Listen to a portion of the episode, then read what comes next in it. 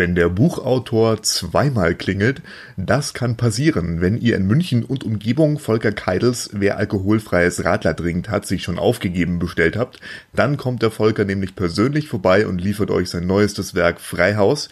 Ganz freiwillig war die Idee leider nicht. Weil ich selbst gerade auf Kurzarbeit Null bin bei Hugendubel, habe ich einer befreundeten Buchhändlerin, der Nicola Bräunling, von der Buchhandlung Bräunling angeboten, für sie Bücher auszufahren. Sie bietet das gerade an, dass äh, bestellte Bücher nach Hause geliefert werden. Und dann kam sie auf die Idee, dass wir gleich mein neues Buch anbieten können äh, und eben den Leuten anbieten können, dass ich es nach Hause bringe mit Widmung und direkt an die Haustüre liefere. Hat bisher schon sehr gut funktioniert. Allein von seinen Büchern sind rund 250 Stück bereits weg. Volker Keidel als reisender Buchhändler liefert nicht nur für eine befreundete Buchhändlerin aus, nein, er bringt auch sein eigenes Buch inklusive persönlicher Widmung mit muss aber aufpassen, dass ihn die Besuche nicht seinen Führerschein kosten, denn die Menschen auf seiner Tour sind durchwegs sehr gut drauf. Ja, ich erlebe fröhliche Menschen. Auch Menschen, die mir mal ein Zaunbier anbieten, was ich natürlich nie annehmen würde, weil ich ja fahren muss und im Dienst bin.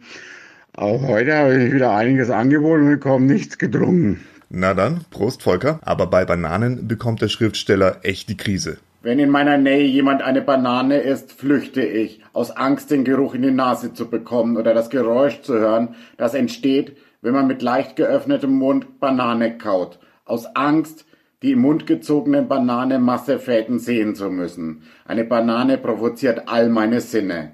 Sie macht das auf ganz hinterlistige Art und Weise und grinst noch blöd dazu, dieses hässliche Früchtchen. Wenn ich sie schon anfassen muss, am besten noch, wenn sie schon braun ist. Keines meiner Kinder hat je von mir eine Banane zu Gesicht bekommen. Wenn Babys Bananen essen, dreht sich mein Magen um. Sie sind zu ungeschickt, einfach abzubeißen und das Ding runterzuschlucken. Nein, sie lassen das angepumpte Mus aus ihren unfähigen Mündern gleiten. Die Eltern glauben es vom dreckigen Latz und schieben es den Rotzlöffeln wieder in den Rachen. Dabei finden sie die Kleinen auch noch süß. Das muss doch nicht sein. Stillt sie einfach so lange, bis sie anständig essen können. Und wenn sie das irgendwann können, gebt ihm bloß keine Reiswaffeln. Etwas verstört stand ich schon vor dem Supermarktregal, als mir alkoholfreies Radler ins Auge gestochen ist.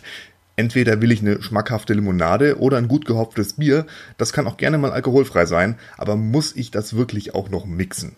Volker Keidel sieht das ähnlich und hat daher mit Wer alkoholfreies Radler trinkt, hat sich schon aufgegeben, ein entsprechendes Buch geschrieben. Darin wettert er gegen allerhand unsägliche Trends. Dafür hat er selbst einen Trend kreiert, dem ihr getrost folgen könnt. Ja, mein Lieblingstrend ist quasi der, den ich selbst erfunden habe, ist der Bierflaschenmob. Das habe ich letzten Sommer angefangen und auf Facebook Leute eingeladen, mit mir am Abend sich zu treffen und irgendwo unter der Brücke oder auch mal im Biergarten einfach zusammen Bier zu trinken.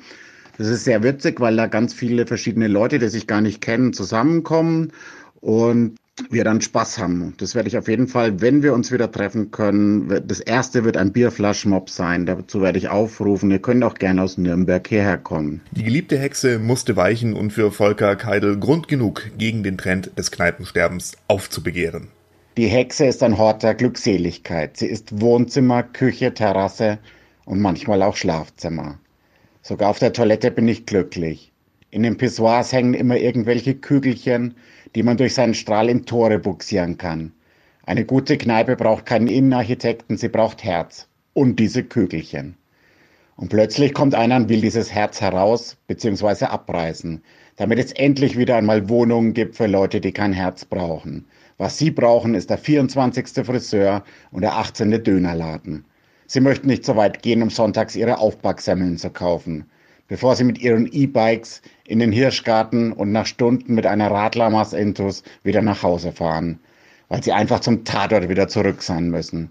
Das ist unser Sonntagabendritual, dazu bügle ich gerne, während Wolfgang nochmal seine Präsentation durchgeht.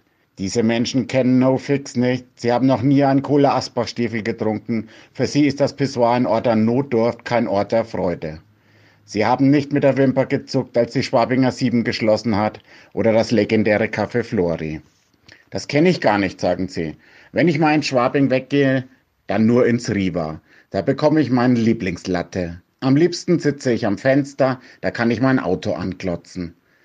Ich wünsche anderen nichts Böses, auch wenn, sie, wenn ich sie ätzend finde.